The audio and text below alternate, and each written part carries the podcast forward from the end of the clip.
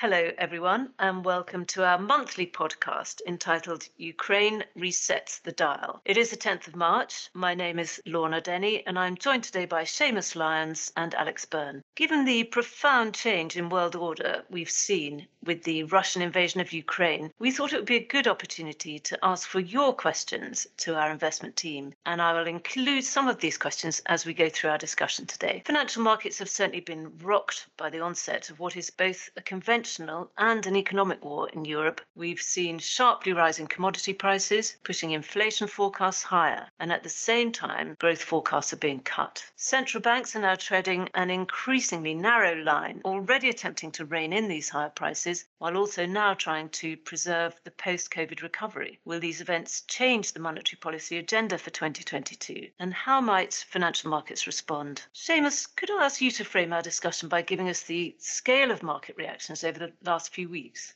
Hi, Lorna. Yes, sure. So it's certainly been an interesting few weeks for markets and they have been very volatile. But they have also been behaving as you'd expect when such a risk off event occurs. So risky assets have been selling down and safe haven assets have been holding up pretty well. So with Russia being a key player in the energy and commodity markets, these have been at the center of everything. So we've seen large upward moves in oil and gas prices. The oil price briefly touched $139 a barrel just a few days ago. That's the highest price we've seen in over a decade, and gas and commodity prices have also seen phenomenal rises. So, this in turn has weighed on equity markets, and we've seen some large falls there. So, Eurozone equities, they've fallen considerably more than most, which is not surprising given their proximity to the conflict and also their reliance on energy from Russia. But most other equity markets have also experienced falls as well. And then on the bond side, you've seen the riskier bond markets, they have fallen too. So, emerging market debt, this has Russia as a key issuer in that market.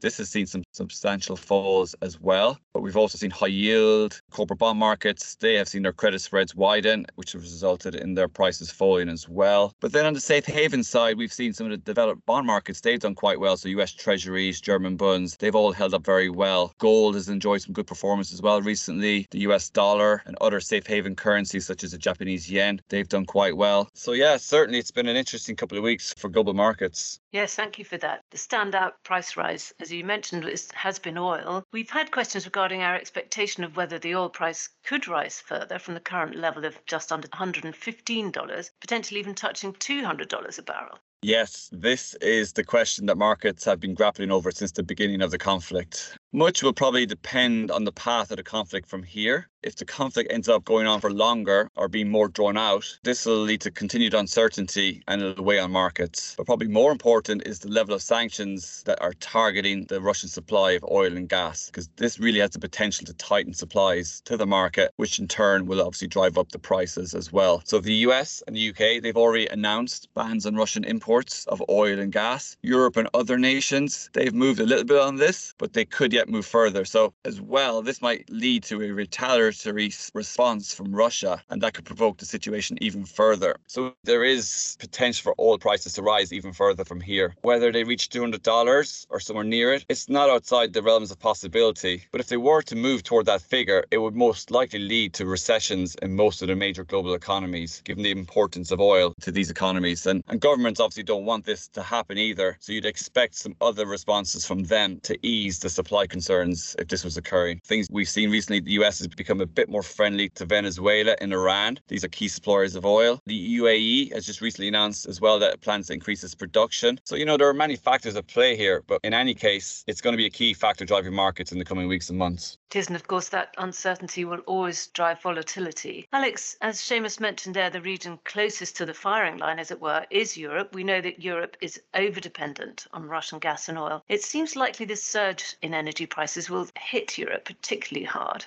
100%. Europe is by far the region which is most dependent on Russian oil and gas. You can see this very simply in obvious real life examples, how controversial and how long it's taken Germany to make a decision on the Nord Stream 2 pipeline, for instance. A lot of discussion centres around countries like Germany, where anywhere from 30 to 40% of gas supply comes from Russia. It seems almost impossible to see how this can be replaced, at least in the near term. Long term, we'd hope to see green energy investment would take over the lion's share. Probably Europe should have considered a much higher priority eight years years ago when Russia invaded Crimea. However, perhaps even more worryingly politically are the Baltic states. They are almost entirely dependent on Russian gas. This is a huge issue. It gives Russia a massive bargaining chip. These countries could literally be held for ransom. The rises in prices of the magnitude we've seen so far have a real effect on growth. We're looking at somewhere in the ballpark for France and Germany of a 1% hit for growth, and Italy, for instance, 2% less. That would still leave us in positive territory for now, for the year, but it already seriously threatens the recovery and could easily be worse. And how serious then is the risk of stagflation in Europe? There is undoubtedly a significant risk of stagflation. So, as a simple reminder, stagflation is the dreaded combination of slow economic growth, high unemployment, and rising prices. If we look at each of those in turn in the current environment in Europe, we had good growth because of the recovery from COVID. However, as discussed, rising price risk is significant, and the impact to trade, although milder, could both have a significant effect in slowing the growth. High unemployment relative to much of the rest of the world is already at play and seems almost a structural problem in Europe. Although at the moment there isn't a high probability scenario where unemployment would significantly rise. But if the hit to growth tips into recession, for instance, the highest unemployment number is sure to follow. And on inflation, we already have it, and it's difficult to see how that doesn't get worse from here. Importantly, it can begin to filter through into significantly higher wage growth, which has a self fulfilling negative effect in this environment. The reason this is such a dreaded combo is it puts governments and central banks in the impossible position of trying to support growth, which inherently has the byproduct of further pressuring prices.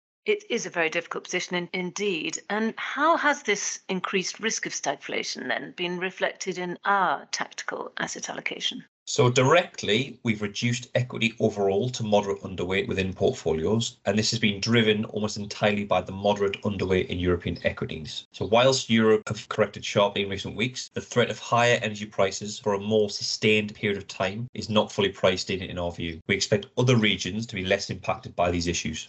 Yes, Seamus, and conversely, we have seen a positive performance year to date from some of the emerging equity markets, namely Brazil, Indonesia, the Philippines. What is our view on the emerging markets currently? Yeah, so emerging markets is an area that we've been focusing on quite a lot recently. It significantly underperformed last year, and the valuation gap versus developed markets is as attractive as it's been for a long time. But the main reason emerging markets has been underperforming is China, which is the largest of the emerging markets. And while some of the issues here have improved, or they're of less concern than they were, there still remain some issues. So the zero COVID policy has the potential to weigh on economic growth if there's further lockdowns and restrictions in the country. And also China is a big importer of oil and other commodities. So obviously high prices here could hurt them. So these are kind of concerns for us. But on the other side, there is other parts of emerging markets that look interesting. Certainly the commodity producing nations, particularly those in Latin America, these obviously should do quite well in the current environment. But you've areas like Russia, that is uh, a market that was in the index. It's become uninvestable, so it is in the process of being removed from the indices. So at least they will become investable once again. But it's an area that's interesting, but not overly interesting just yet. So, which then would be our preferred region in terms of equity investment? Probably right now, US equities. It's traditionally a more defensive, safe haven market. But also in this instance, it would not be impacted to the same degree as Europe by the sanctions and the energy crisis that's going on. So, whilst it still imports a lot of oil, it now actually produces more oil than it consumes. So, it's in a better position to protect itself if there are real supply issues down the line. Also, the market is dominated by large global tech and growth firms, and these are less impacted by the issues in the Ukraine as well. So, for that reason, we think the US is more interesting at the moment. Yes, that makes sense. Inflation, though, as we mentioned before, it's clearly being driven higher as commodity prices rise. There is a chance that inflation expectations become unanchored, that is, they move way ahead of recent forecasts. Alex, what risk does this bring with it?